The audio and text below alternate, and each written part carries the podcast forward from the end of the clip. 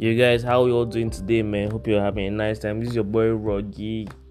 I'm so thankful about everything that happened in life, because really life has always been ups and downs. I realized that over the years you can never have a smooth ride, that you can't take you traveling from. In fact, even if you're traveling from Ottawa to Toronto, it's never on a straight road. The roads are going up, bending, sideways, circle, round and straight. It's just amazing. And that's how life is generally. And most times we make plans and always we make plans, we don't stick to our plans, or we make plans, or we make too little plans, or we make plans and we make plans with inability and things that we don't have. And sometimes it's so easy to just get stuck in this, I don't have this, I cannot do this, and have to wait for this to complete for me to be able to start.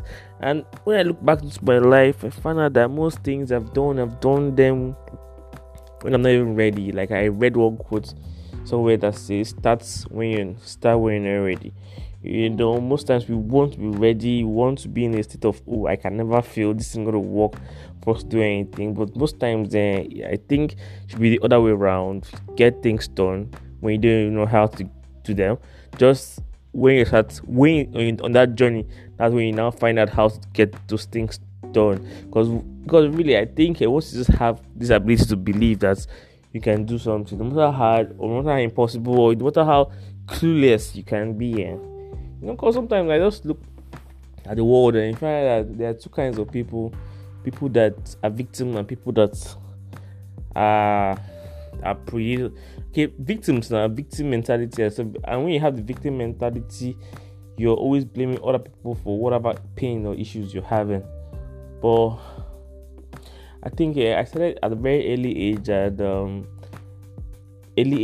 always try to find my way around what I wanted or what I didn't want. Cause I never settled. No matter what happened, I never settled around things that I don't have money, I cannot afford this. I just go out of my way and try and find a way of getting it done, or even doing a job that just look for an opportunity. Like, I remember when I started selling flash drives in Nigeria.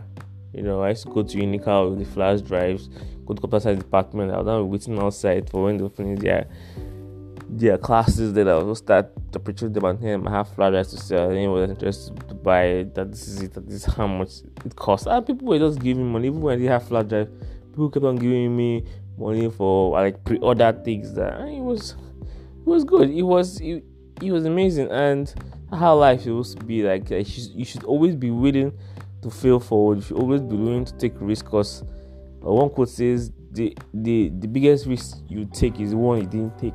So anything that comes to your mind is like, you can do it, and you just tell yourself you cannot do it. That's already you setting as in you're already your own obstacle yourself. You've not been able to overcome your own self as a person. That's why you find that though the world is hard enough, it's not you that's not the problem in your own life, man. But it's alright and it's cool. So my podcast is going to be all about stories like this. I'm going to be telling stories about my experiences and how I try to move forward in not having, because I grew up not having any money at all, and I just didn't want my adult life to be the same way. I just have to take control of every single thing and hopefully make decisions, not even knowing what decisions are right or wrong, but just keep on making decisions and keep on moving.